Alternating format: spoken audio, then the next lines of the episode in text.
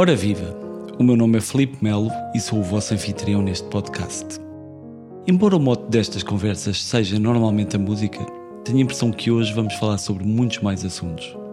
A nossa convidada é Catarina Vasconcelos. É cineasta. No entanto, esta seria uma forma redutora de a descrever. Os seus filmes são muito mais do que filmes, especialmente na forma como se ligam com as outras artes, nomeadamente a música. A sua primeira longa-metragem, A Metamorfose dos Pássaros, é um ótimo exemplo da sua originalidade e bom gosto. Apresenta ao mundo uma história muito pessoal que consegue ser ao mesmo tempo íntima e universal. Embora nos conheçamos ainda pouco, sinto que a natureza sincera e inteligente dos filmes que faz, tal como a forma como expõe as suas ideias e as suas fragilidades, faz com que eu sinta que já somos velhos amigos. Fico especialmente feliz por tê-la aqui como convidada porque posso dizer que dificilmente encontramos uma relação tão sofisticada com a música como nos filmes da Catarina. E será por aí que vamos começar a nossa conversa. Obrigado a todos os que estão desse lado a ouvir-nos e bem-vindos a mais um episódio de A Descoberta do Som.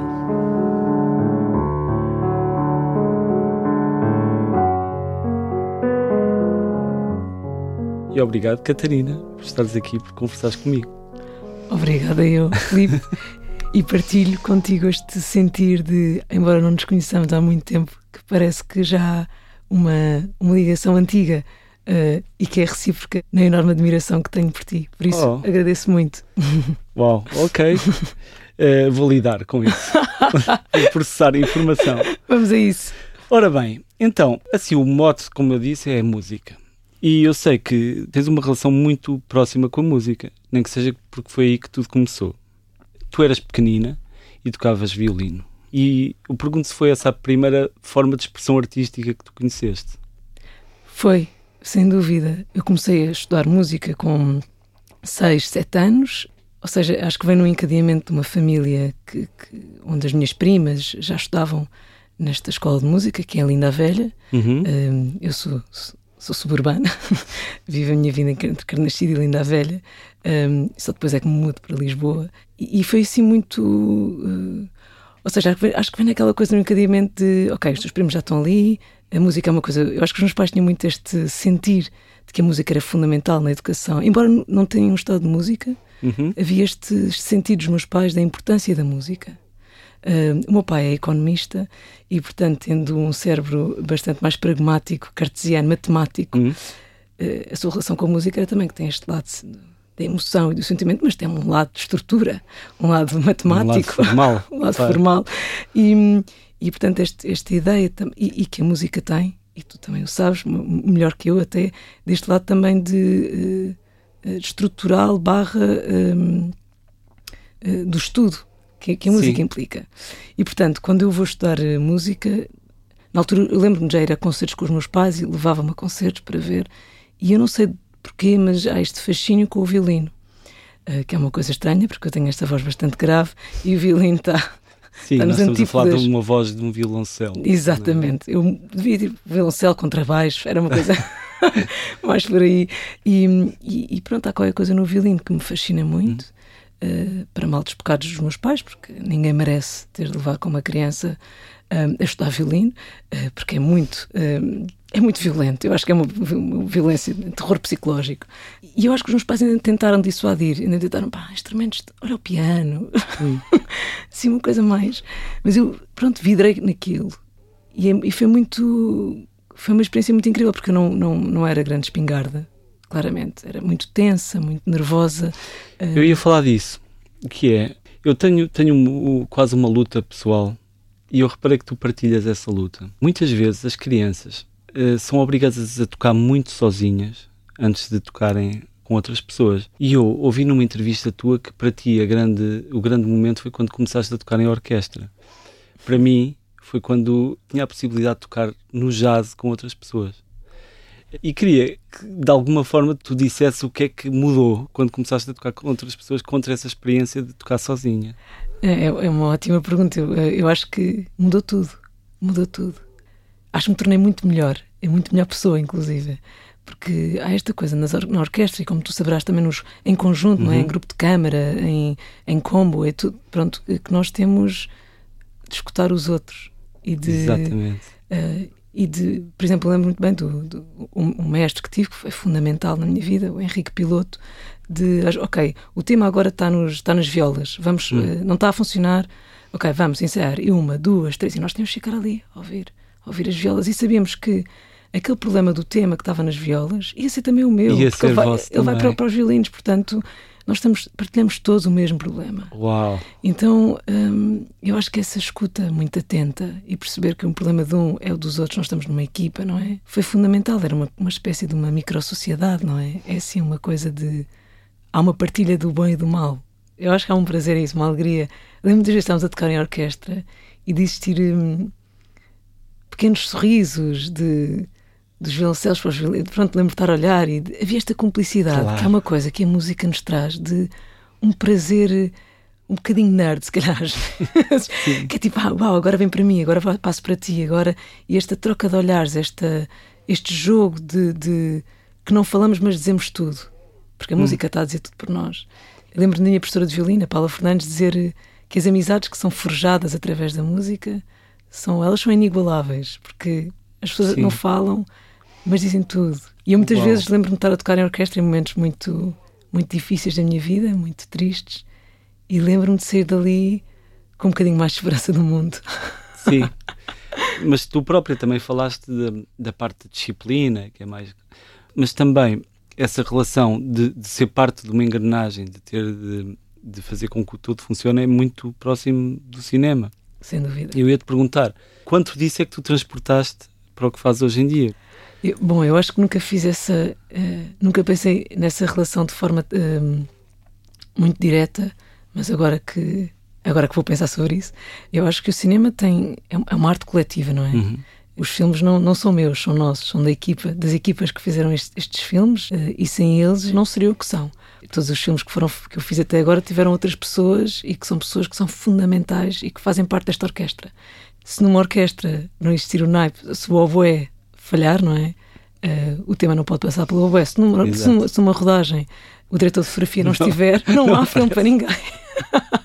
e portanto, eu acho que essa ideia, antes de mais, de que há uma partilha primordial daquilo que nós estamos a fazer, uhum. ela é fundamental. Depois, há outra questão que eu acho que nas orquestras há esta sensação de há o concertino, os violinos, há o maestro. Há uma hierarquia. É, exatamente, falamos dessa hierarquia. No cinema também se fala de hierarquia, uh, dos realizadores, do, do, diretor de fotografia, do, dos chefes hum. de setor, mas verdadeiramente, quando se está a trabalhar, esta hierarquia torna-se uma coisa uh, muito mais horizontal. Lembro-me de sentir profundamente da metamorfose dos pássaros e que lembro-me de sentir igual quando começávamos um concerto na orquestra, que era quando na metamorfose dos pássaros, ainda para mais, filmámos muito em película uhum. e tínhamos muito pouco dinheiro e, portanto, os takes tinham de ser um ou dois. E lembro que quando nós dizíamos, ok, bora, vamos, ação, ninguém respirava. Hum. Que era uma coisa, o tempo ficava suspenso. E eu lembro-me de sentir o mesmo quando, quando o mestre iniciava, dava a entrada nos concertos que fazíamos, que era este Sim. momento de suspensão. De agora estamos, noutra, estamos, estamos numa realidade que não é esta, estamos a, a um pairar. E eu acho que há relação. Sem dúvida, e também pensando um pouco no que estás a dizer, é uma sorte, porque nem sempre acontece, não é? Porque seguramente há projetos em que de repente a equipa não sente isso ou que a própria orquestra não sente isso. Portanto, quando isso acontece, normalmente é sinal que a coisa ou vai soar bem ou que o filme vai correr bem, acho eu. Sim, que é sim. sinal que estão todos ali. Sim, eu, eu lembro de sentir uma coisa muito comovente. Uma vez estávamos, um, num, num, dos momentos, estávamos a filmar para a Metamorfose Pássaros na Serra da Estrela, estava imenso frio, tínhamos de andar meia hora para um sítio que não tinha acesso de carro, portanto, todos a transportar coisas. E lembro-me de ficar assim, super comovida, assim mesmo profundamente comovida, a olhar para o Paulo Menezes, para a Mariana, para a Marinesa, que estavam comigo de carregar imensas coisas e pensar: isto é, isto é uma loucura, isto é uma loucura. Estas pessoas estão a confiar numa visão que eu, que eu tive, eu nem sequer sei se isto vai funcionar. Mas estas pessoas, se elas acreditam, eu tenho de acreditar. Claro. E eu acho que há isto também nas orquestras, quando se toca ao vivo, como, como tu sabes melhor, é há um lado de fé, há um, há um salto de fé é tipo, vamos.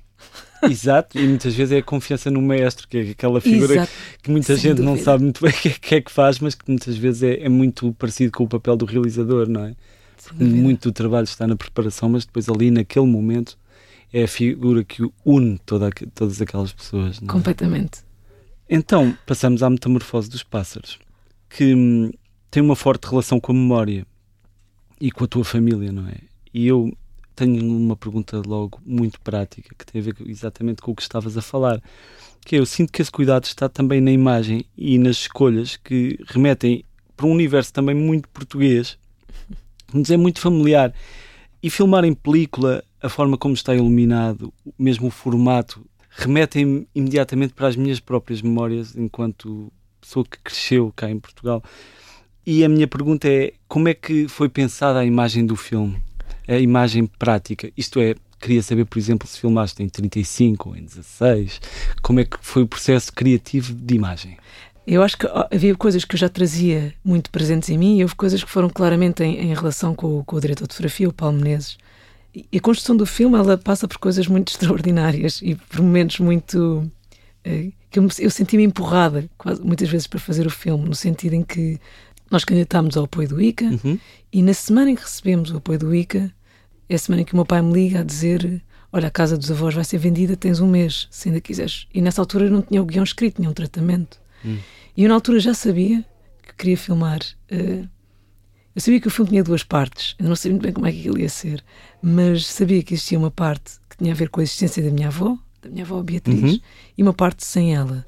E sabia que, que, que para mim faz-me impressão, era uma coisa muito, muito tonta, mas que, mas que me guiou, que era filmar uma pessoa que viveu numa altura antes do digital e filmar, sem, uh, filmar em digital era, era estranho. Pronto. Então era, o formato da avó Beatriz é o 4x3 e tem de ser película. Faz sentido. Pronto, isto aqui, uh, eu na altura lembro de falar com a minha namorada, a Cláudia Verjão, e ok, um diretor de fotografia, alguém com quem possa trabalhar, e a Cláudia disse, pá, este, o Paulo, Paulo Menezes, Paulo Menezes trabalha muito bem, não sei, pá, bora. E eu falei com o Paulo, numa semana e na outra já estávamos só os dois sozinhos na casa dos meus avós a filmar a casa. Eu não sabia ainda para quê, mas hum. Tinha de filmar a casa. E, e depois, nesse primeiro dia, vamos almoçar. Ele começa assim: pá, mas Catarina, o que é que, o que, é que tu também procuras para o filme? E eu começo-lhe a falar que não estudei cinema, uh, que venho de Belas Artes, que não estudei pintura, mas gostava de ter, estudado e que para mim tinha assim uma relação de muito. de enorme comoção com a, com a pintura e com a pintura do Renascimento, as naturezas mortas holandesas, uhum. com, com o, o período ouro uh, espanhol, pronto, e aquilo vinha para fora. E o Paulo, os olhos do Paulo, super brilhantes, eh, muito comovido, e ele disse: ah, Sabes que eu estudei pintura. E eu senti que aquilo era um enviado. Eu senti Sim. que aquilo não podia estar a acontecer por acaso. Sim, o teu filme é assim uma dádiva para qualquer diretor de fotografia. Quer dizer, não, eu senti que eu, para mim foi uma dádiva trabalhar com o Paulo, porque de repente as ideias que eu trazia, o Paulo, a ilumina, o Paulo trabalhava como um pintor, ou seja, o Paulo tem este condão de ter um olhar uh, profundamente sensível à imagem e, portanto, uhum. as propostas que eu fazia de mise-en-scène, porque também... Tenho uma pergunta e interrompo-te porque claro. quero mesmo saber esta resposta. Nota-se um cuidado tão grande. Quanto do filme é que está planeado? Uh, ou definida antes de chegares ao decor, quer seja através de um storyboard, o quanto é que é definido ali, ao ver as coisas? Eu tentei definir tudo, porque, porque eu, eu acho que tenho um lado como sou tão insegura, como tenho tanto medo de falhar, como tenho. Lá está, estou a trabalhar com uma equipa, era só que faltava estas pessoas estarem todas aqui à espera que esta tipa agora tenha uma ideia. Esta ideia deixava-me tão em pânico que eu tentei planear tudo. Mas é claro que isto é uma impossibilidade, não é? É claro que isto é hum, impossível. Acredito que sim, mas, mas quer dizer, hoje em dia mesmo no mainstream tens realizadores que deixam o espaço para chegar ao decor e improvisar e tens Wes Anderson é uma pessoa que chega com tudo definido ao pormenor. E eu ficava intrigado porque tu consegues uma espontaneidade mesmo não sabia quanto é que estava preparado. Não, é, portanto, eu já, já levava, as coisas já estavam escritas, portanto, eu depois de filmar com o Paulo na casa e ficar com estas imagens guardadas, escrevi um guião e tentei tentei mesmo escrever ao máximo para que fosse inteligível para, para a equipa. A equipa era muito pequena, éramos cinco, seis pessoas, mas uh, para todos ficámos com a ideia do que é que se queria fazer. O que é que acontece? Uma coisa é que nós escrevemos, outra coisa depois é ir trabalhar com a realidade. Eu trabalhei com pessoas da minha família hum. e, e, também com, com, pessoas, com não, não atores e não atrizes, e por isso isso também traz, traz esse lado que é impossível de conter. E ainda bem, Uh, na altura não achava ainda bem, na altura irritou-me muito, mas depois percebi o quão extraordinário a sorte que era. Portanto, eu trazia estado de preparação, sobretudo das naturezas mortas, uh, uma série de pinturas mesmo de Josefa Dobit, Silva Porto, sim, sim. Clara Peters, pronto, toda. mas depois a parte da, da interação humana, ela era incontrolável. E isso foi um momento de, de me render. Ok, vamos aceitar. Aceitar. Vai, vamos com isto. Boa. Agora tenho uma pergunta, não só longa, mas meio mística também. Há aquele provérbio que diz: tudo se resolve menos a morte, não é? Há solução para tudo menos para a morte. Mas eu sinto que o teu filme, A Metamorfose dos Pássaros, é uma espécie de resposta a este provérbio. Assim, hum, espera lá que não é bem assim parece que, que, estás a tentar encontrar uma forma de, de, ultrapassar aquilo que é meio inultrapassável, assim, que deixa uma cicatriz. E tanto neste filme como na, na curta que fizeste a seguir, eh, parece que os mortos insistem em não morrer. é, ou visitam-te nos sonhos, ou existem num mundo qualquer. E os filmes são para ti assim uma espécie de, de recusa de aceitar a morte como uma coisa definitiva. Não, é incrível a pergunta. Um, talvez, talvez. Eu, eu lembro de, de, na altura, quando, quando a minha mãe estava muito doente, na escola de música Nossa Senhora do Cabo, como o nome indica, ao lado da escola havia uma igreja. Eu lembro-me de estar assim, super triste, assim, um bocado zangada a entrar na igreja. Eu não acredito em Deus, não sou católica. E eu lembro-me de pensar assim: eu não queria falar com Deus. Com quem eu queria falar era com a morte. Temos assim uma série de coisas para falar eu tenho uma série de perguntas muito sérias a fazer. E portanto, acho que esta relação que eu tenho com a morte, que foi. A minha mãe ficou doente quando eu tenho 11 e morre quando eu tenho 17. Portanto, todo um período da adolescência é com, com esse ser especial que é a morte a pairar. E é uma idade em que tu já estás formada e já conversaste com a tua mãe, mas ao mesmo tempo ainda não és adulta. Exatamente. E estás nesse sítio de formação. E portanto, a morte entra na tua vida de uma forma muito muito objetiva e que, e que faz parte de quem tu és. E, portanto, eu acho muito interessante quando tu dizes esta recusa em aceitar a morte. Eu, eu acho que sim, eu acho que a mim me custa. Lá está, embora eu não, eu não acredite que há alguma coisa a seguir, eu adorava acreditar. Eu, eu queria imenso acreditar. E eu acho que todos nós andamos a pensar. Andamos a pensar, não, andamos a tentar não pensar demasiado nisso, mas ao mesmo tempo queríamos imenso acreditar que há alguma coisa a seguir. Há uma frase que agora nos últimos tempos me tem perseguido imenso, que é de um, de um físico indiano, depois uh, muda-se para os Estados Unidos e ganha o, Nobel da Física, o uh, Chandrasekhar, que, que, diz uma coisa, ele diz, a melhor invenção do, do ser humano é Deus. e que é verdade, quem nos dera a, no, a nós ter esta, esta, esta relação com uma coisa que é maior, e, que é a morte. Em qual dos teus filmes é que existe uma frase que é algo como o que o ser humano não sabe inventa? inventa. Exato. É na metamorfose. é, exato. É mais ou menos isso. Completamente. E portanto, eu acho que a minha relação com a morte também é isso: é pá, mas como assim? Como assim nós não sabemos o que é que aí vem? Como assim? Temos de inventar aqui qualquer pá, coisa. Temos de inventar. Não, não dá, não dá. E portanto, e, e, sim, eu acho que aquela coisa que, uma pessoa, que, se, que se ouve às vezes também, que é ah, o tempo cura tudo, uma pessoa depois acaba por aceitar, não é verdade uma pessoa nunca aceita a morte de uma mãe, de um pai, de um, de um filho, quer dizer, nem imagino o que é que isto seja, não é? Não se aceita, quanto muito, isso torna-se parte da nossa existência. Aceitar parece uma palavra demasiado forte para aquilo que acontece no nosso processo de, de, de crescimento e de crescimento com o luto. Uh, não, é, não é uma aceitação, é um pronto, eu vou conviver com isto. Hum. E portanto, eu acho que nos filmes eu posso acreditar nos mortos. Hum.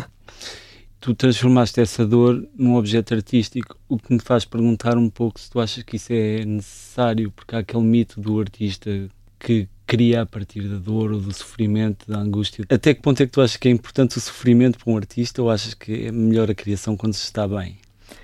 Eu, eu acho que isso é, uma, é um mito, esta coisa do, do artista ter.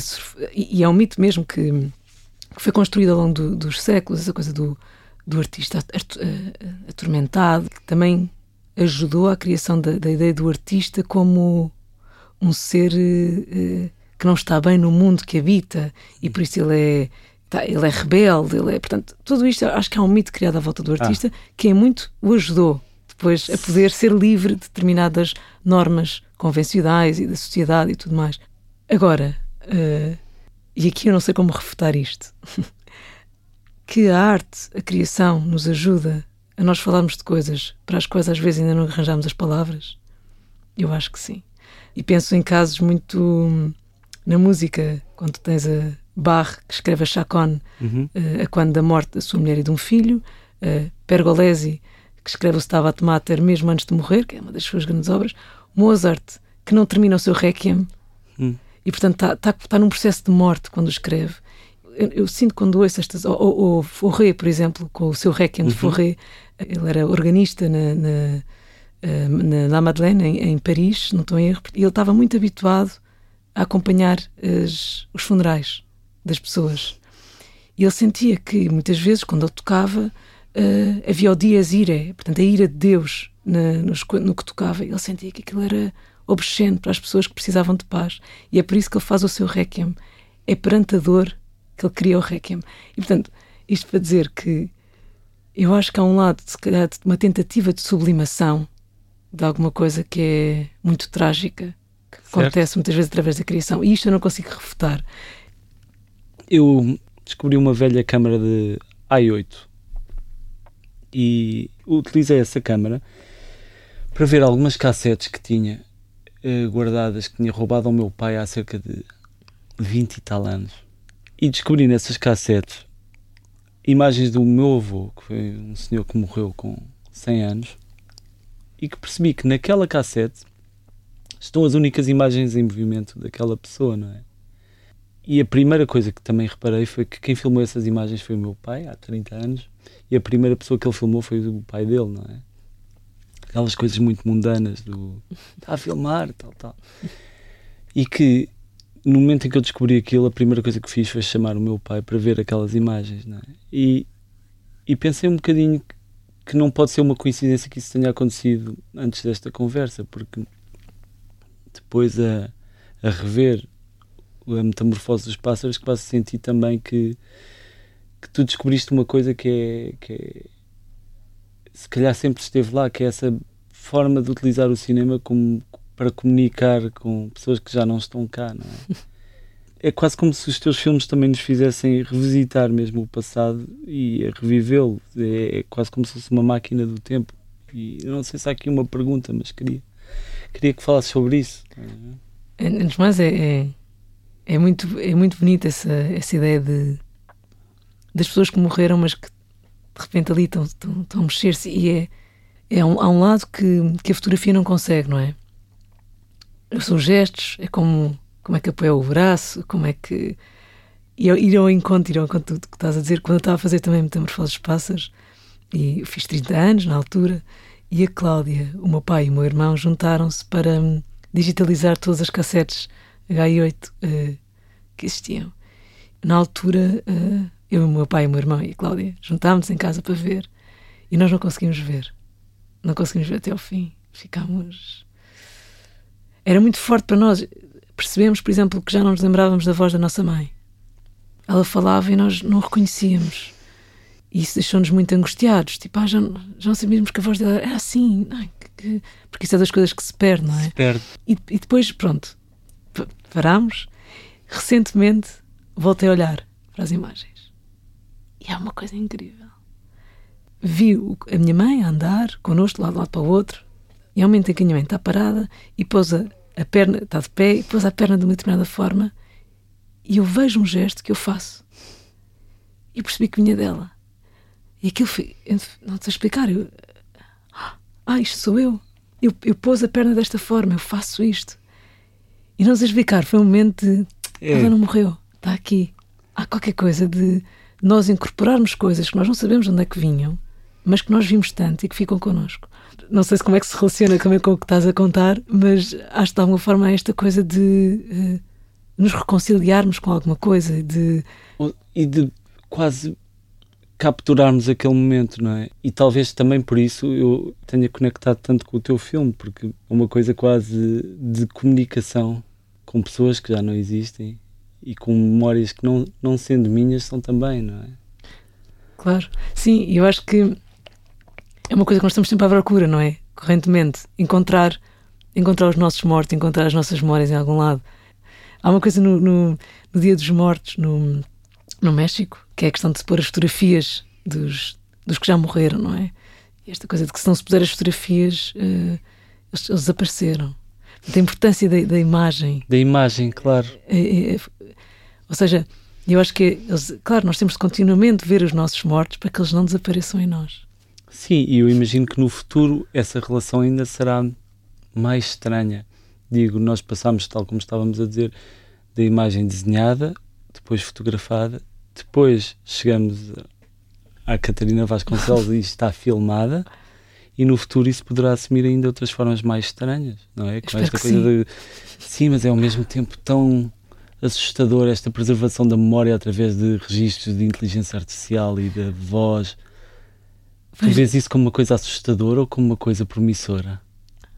Eu, eu prefiro acreditar que é uma coisa promissora. Ou seja, tenho a certeza que na época de Barre, se lhes dissessem, bah, daqui a uns tempos vai haver uma cena que são os discos, eles iam ficar, não, isto é a pior coisa que pode acontecer à música, isto é uma coisa horrenda. E tenho a certeza que se nessa mesma altura se falasse com, com o José Fadovich, dissesse, vai haver uma coisa que se chama máquinas de filmar e que ela dizia, não, isto parece uma coisa absolutamente do demo, não é? Imagino que ela diria algo, algo deste género. E verdadeiramente estas coisas vieram trazer-nos. Uh, uh, são partes da nossa vida fundamental e que nos ajudam em muito, com muitas áreas das nossas vidas, não, não só artísticas, como também pessoais. E, portanto, prefiro manter este lado de curiosidade, com algum otimismo. Eu disse que não ia dissecar demasiado os teus filmes, porque acho que é terrível fazê-lo.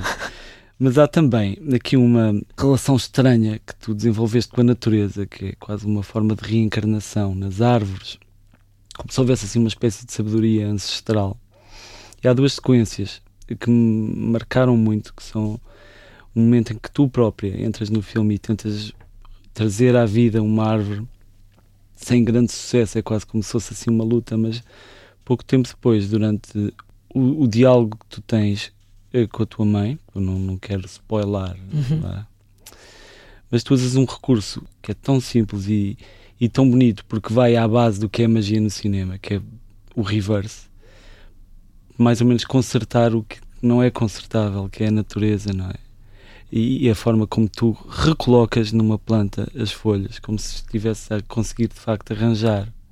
A ideia com que fico é que para ti a natureza é uma, assim, uma personagem maior, que é assim eterna, e isto é algo que só pode ser consciente, mas mais do que uma pergunta eu queria te ouvir a falar sobre essa esse ser que para mim é quase uma coisa que eu vejo religiosa nos teus filmes. É, eu, outra vez, eu cresci num contexto altamente urbano, portanto, prédios de betão, um, que aos poucos vão asfixiando a Serra de Carnaxide, e portanto, os meus pais um, moravam, moram, pronto, um, uh, neste apartamento, um 12 andar em Carnaxide, com vista para a Serra, e ao longo dos anos, enquanto lá vivíamos, foi muito triste, desolador, vendo como a serra ia diminuindo.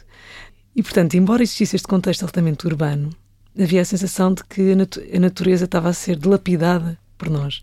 Isto era uma coisa que vinha muito forte da minha mãe. Lembro-me muito bem de, uh, no dia 25 de maio, do dia da espiga, aquele ser um dia muito importante também, nesse. Uh, podemos trazer para casa aquele ramo, quase como trouxéssemos uma espécie de, de um mundo que estava a terminar. E, portanto, havia esta coisa de, com a minha mãe, grande proximidade com a natureza, e quando a minha mãe começa a ficar doente, um, nós também começamos a deixar de ter tanto espaço para irmos passear, porque a vida ficava cada vez mais dentro de casa. E eu lembro-me depois de quando a minha, minha mãe morreu, anos mais tarde, quando aos poucos voltei a retomar uma relação com a natureza, de pensar que aquilo me trazia algum consolo. E na altura não percebi muito bem porquê. Gostava muito do outono, a minha mãe morreu no outono, portanto, durante muito tempo o outono foi uma estação difícil para mim mas ao mesmo tempo de uma beleza ímpar. E eu percebi que havia qualquer coisa no outono que era o que era extraordinário, é que eu sabia que a seguir ao outono vinha o inverno e o inverno vinha a primavera e que as coisas eram podiam nascer outra vez. E este, este lado resiliente da natureza, este lado uh, impossível das Sim. coisas morrerem e voltarem a nascer, era e é uma coisa para mim é claro que eu consigo explicar, mas nós não conseguimos realmente explicar, não é? É como os pássaros a voarem, nós conseguimos explicar, mas não conseguimos explicar. E havia qualquer coisa de milagre nisso. E face à morte, eu acho que nós às vezes precisamos de uma ideia de milagre para continuarmos a viver. Uma fé qualquer em qualquer coisa. E eu acho que a natureza, uh, a mim me trouxe muito isso. Daí que na, na Metamorfose dos Pássaros, e, e acho também um bocadinho, de alguma forma, nos outros filmes, ela assume este papel de um grande colo. Entendo. Um grande colo. Eu queria voltar na relação com a música. Nunca conheci alguém que faça filmes que tenha um, uma relação tão próxima com a música que utiliza. Uh, muitas vezes isso pode acontecer no processo de composição de um filme, mas a forma como tu escolhes música pré-existente deixou-me a pensar. E mais uma vez tenho uma pergunta longa só porque observei uma coisa que, que não deixa de ser muito curiosa. Na Metamorfose há uma parte em que se está a falar sobre a morte e há uma única nota que é tocada, que é um Lá, assim, em contínuo. Uma nota, por si só, não tem um caráter triste ou, ou alegre, estamos de acordo? Claro. Mas eu a rever o filme na Netflix, eh, nas legendas, aparece música triste. Ah, sim? Sim. E eu fiquei a pensar nisto pelo seguinte: isto é claramente a forma como a pessoa que legendou sentiu claro. uma nota. tu dás um contexto a uma nota e ela assume, quer dizer, deste o espaço à pessoa para, para ouvir aquilo que, que estava a sentir faz sentido o que eu estou a dizer ou, está demasiado estranho? Não, não, não. Fa, eh, faz, eu, eu não sabia disso e, e, e, claro, uma nota não pode ser triste ou alegre. Uma nota é uma nota. Sim.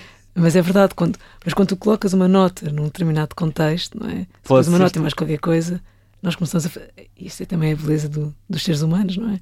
Estabelecer relações entre as coisas. Sim, e também outra parte com que eu fiquei curioso é nesta curta que fizeste agora, tu compuseste um tema. Confere. É verdade. Está discreto nos créditos. Mas tu tens o, o ground em, em do, Purcell. do Purcell e depois tu própria fizeste uma espécie de. para a Josefa Dóbidos. Processo, quero saber. Bom, este filme, é, é, o Noturno, eu não esperava que o Noturno aparecesse. Ele, ele apareceu-me, é um filme que me apareceu e eu estou-lhe muito grata porque porque tenho estado no processo de escrever a, a, a longa, a hum. próxima longa, que é um processo, e voltando ao artista, atormentado, que, que me atormenta imenso e que eu sofro imenso e, e acho que é tudo péssimo. Uh, e fui convidada para fazer esta residência, uma coisa curta, no Bussaco. Eu estava até a pensar só fazer uma coisa só de fotografias. Mas depois fiquei muito encantada com a história do Bussaco, a natureza no Bussaco, uh, a história do José Fadóbides e do Bussaco. Então surgiu daí uma, uma curta, um filme que, que me possibilitou também trabalhar com este lado da ironia, do humor, de um certo. Uh, que eu também achava que a Metamorfose dos Pássaros tinha, mas depois as pessoas disseram: não, não tem humor nenhum, eu ah, só chorei. Já vamos falar sobre isso. eu fiquei muito triste porque eu, eu, eu esforcei imenso para pôr humor no filme. Pronto. E no, no Noturno, um, ehm, jogar um bocado outra vez com, com as almas de, das mortas, poder. o que é que diriam elas, o que é que a Josefa Dobitz diria, como é que seria.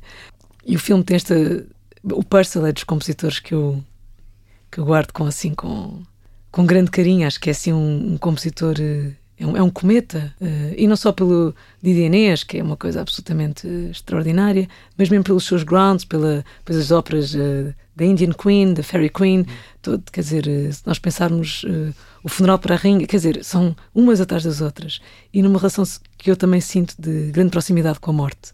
E, portanto, este, este ground que, que ocorre no, no filme, que tem este peso, mas que ao mesmo tempo é de uma, de uma leveza extraordinária. Sim. Para mim também se relacionava com o início do filme, com esta relação também com a Igreja Católica, tão pesada e que na fachada pode ser tão leve. O filme depois também joga com uma outra uh, composição do Olivier Messiaen, uhum. uh, La Fête de Belot. É uma música para, para elementos incorpóreos, é uma coisa assim, uma coisa que não parecem pertencer aqui.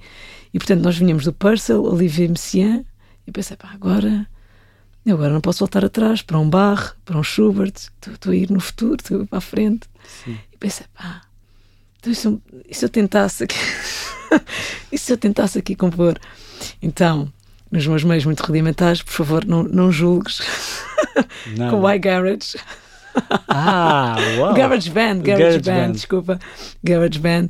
Pá, um, eu, eu tenho esta. Eu tenho a ideia de ostinato. Sim, no fundo o ground é um ostinato. É um ostinato, exatamente. E, e para mim os grounds, os ostinatos são uma coisa que a mim me deu imensa, imensa paz. E eh, eu, eu encontro bastante apaziguamento Há uma ideia de baixo que é o baixo de lamento, que é o baixo que é utilizado na famosa área do Didi Inês, que depois a Pina Bausch dançou. São quatro notas que, como, como indica, vai, vão a descer, vão. E esta ideia de, tristeza. Então eu pensei, se cá gostava de jogar com esta coisa de baixo de lamento, mas criar por cima um ostinato que, lá está, que trouxesse alguma luz e alguma, alguma ironia. Um, e também um grande, uma grande influência que não, de, de, de, de um compositor extraordinário que é o Moondog. Ah, eu sou fanático pelo Moondog. Eu também. O Moondog é um compositor, uh, outra vez, ímpar. E eu acho incrível, porque, por exemplo, depois nas escolas de música, não é? Não, vamos, não estudamos Moondog. Não, não se, se estuda Moondog. E, e ter, para mim teria sido altamente. Tanto eu como tu, Uf. anos a estudar música e, e tivemos de descobrir o Moondog por nossa conta. Bem, esperemos que alguém que nos está a ouvir vá, fique curioso. Com para ouvir, sim, por favor. Outra coisa que, que ia aqui passar e que eu não posso deixar passar é o seguinte. E vou ler a pergunta tal como eu escrevi. Vamos. Porque tu falaste sobre isso.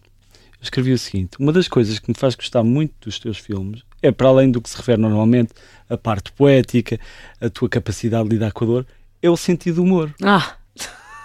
Portanto, está aqui escrito. Ai, que maravilha! Que é uma coisa que para mim é claríssima, porque tu estás a falar sobre coisas muito difíceis mas de repente desarmas as pessoas com uma bomba, como por exemplo os mortos falam de coisas mundanas, quer dizer, tu estás a ter um diálogo em que a tua mãe faleceu e deixou aqui um, uma dor imensa aprende a mexer na Wikipédia num sonho contigo, ou tens as árvores a falar sobre o movimento Me Too. Uh, então, eu sinto que a tua mensagem também passa assim, pelo contraste entre o profundo e o mundano, não é?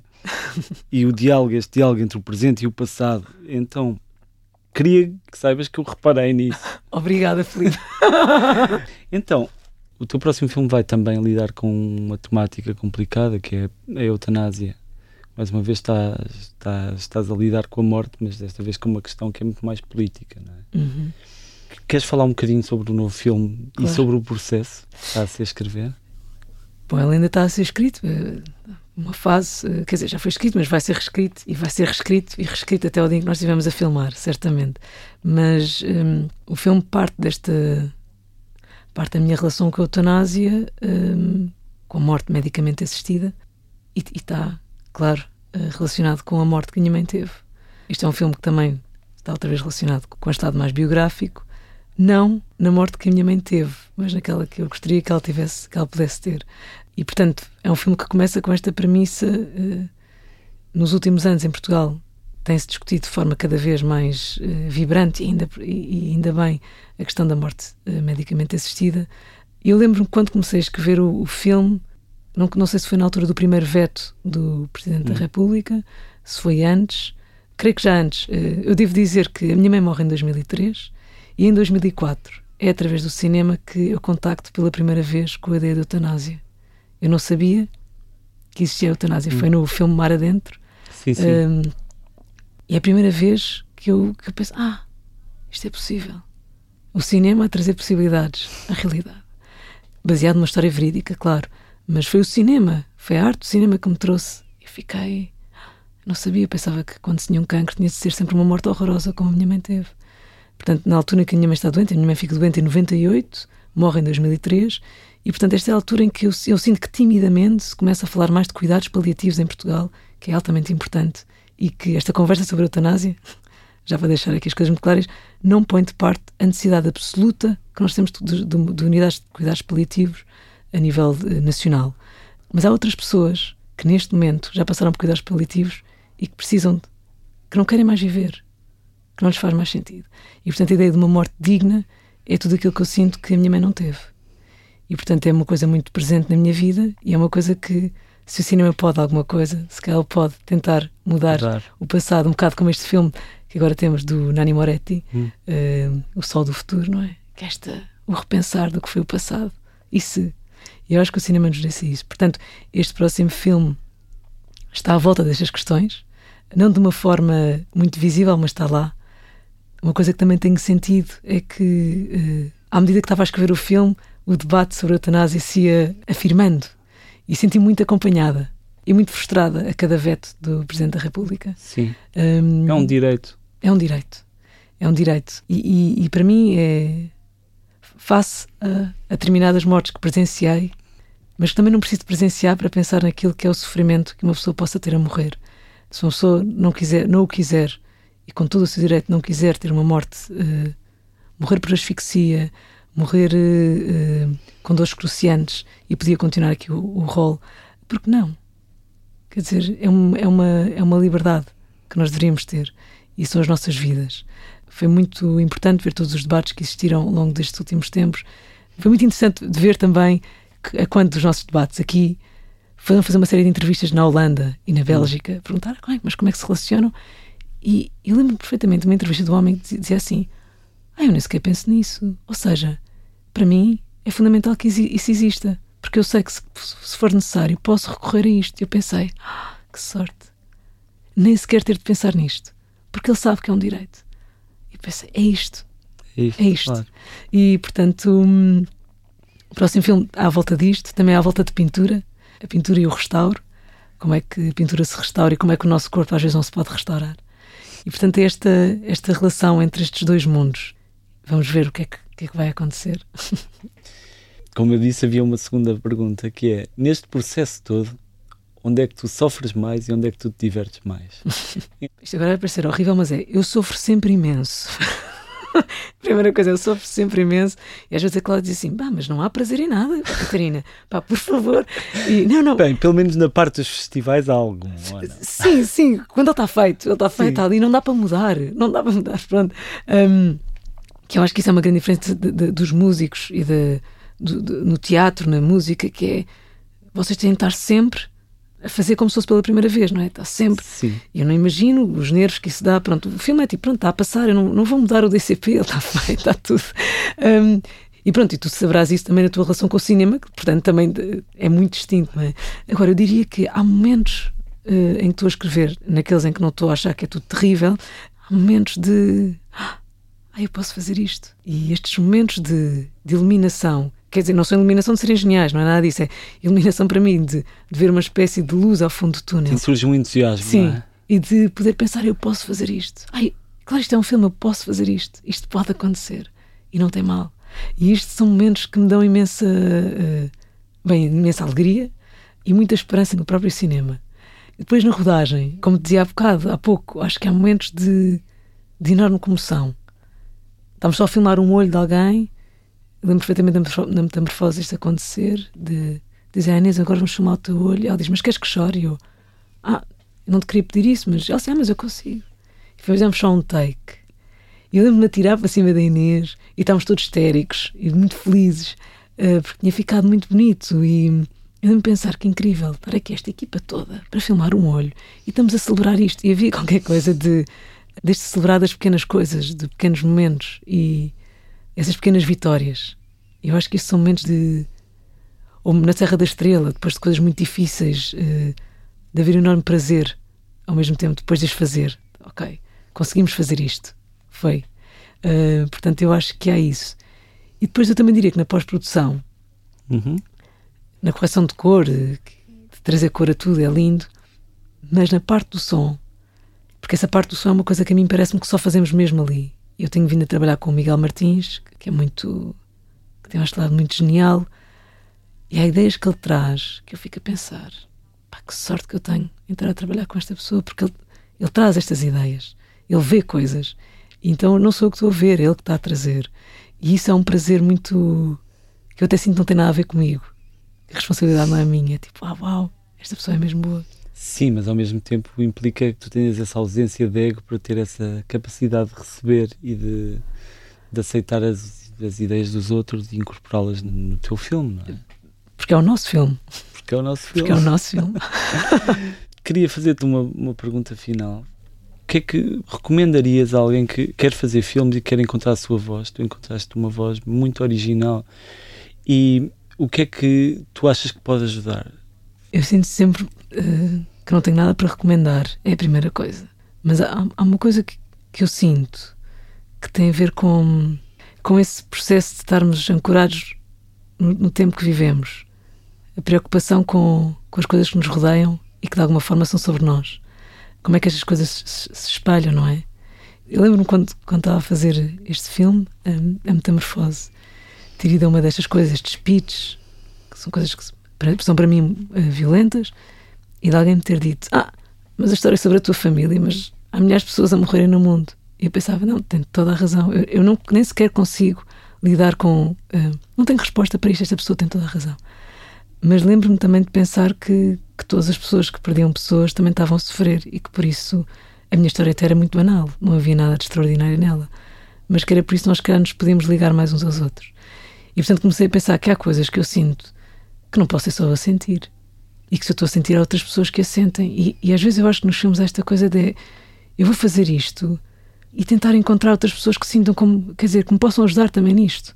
Ao lado de fazer os filmes que eu acho que têm muito a ver com connosco e que está muito ancorado em coisas que nós acreditamos muito, muito, muito. Eu acho que nós acreditamos tanto nelas, elas não podem só dizer respeito a nós, elas dizem respeito a muito mais pessoas, uh, pessoas que nós não conhecemos e que nunca vimos à frente. E portanto, eu acho que, não sendo um conselho, é, é só esta coisa de acreditar eh, muito na, na, em inquietações profundas que tenhamos. E têm de ser fortes as inquietações, porque, porque fazer o filme dá imenso trabalho. dá, dá, eh, se calhar, como tudo, como como a música dá muito trabalho, como criar dá muito trabalho, como tudo o que dá trabalho dá muito trabalho. E eu acho que nós, para continuarmos, tem de haver assim muito amor e uma inquietação muito forte. E tem de ser uma coisa muito importante. Não sei se de vida ou de morte, mas que seja assim, uma coisa muito, muito. Se calhar assim, se calhar de vida ou de morte para nós. E acreditar que existirão outras pessoas a pensar eh, também nestas coisas. Embora eu acho que os outros vêm depois, parecendo que é uma coisa muito egoísta. Não sei se é egoísta ou não, mas acho que, nos, acho que nos tem de dizer muito a nós antes de dizer aos outros. Parece um conselho ótimo, na verdade. Catarina, muito obrigado por este Muito obrigada a ti. Até já. Até já, muito obrigada.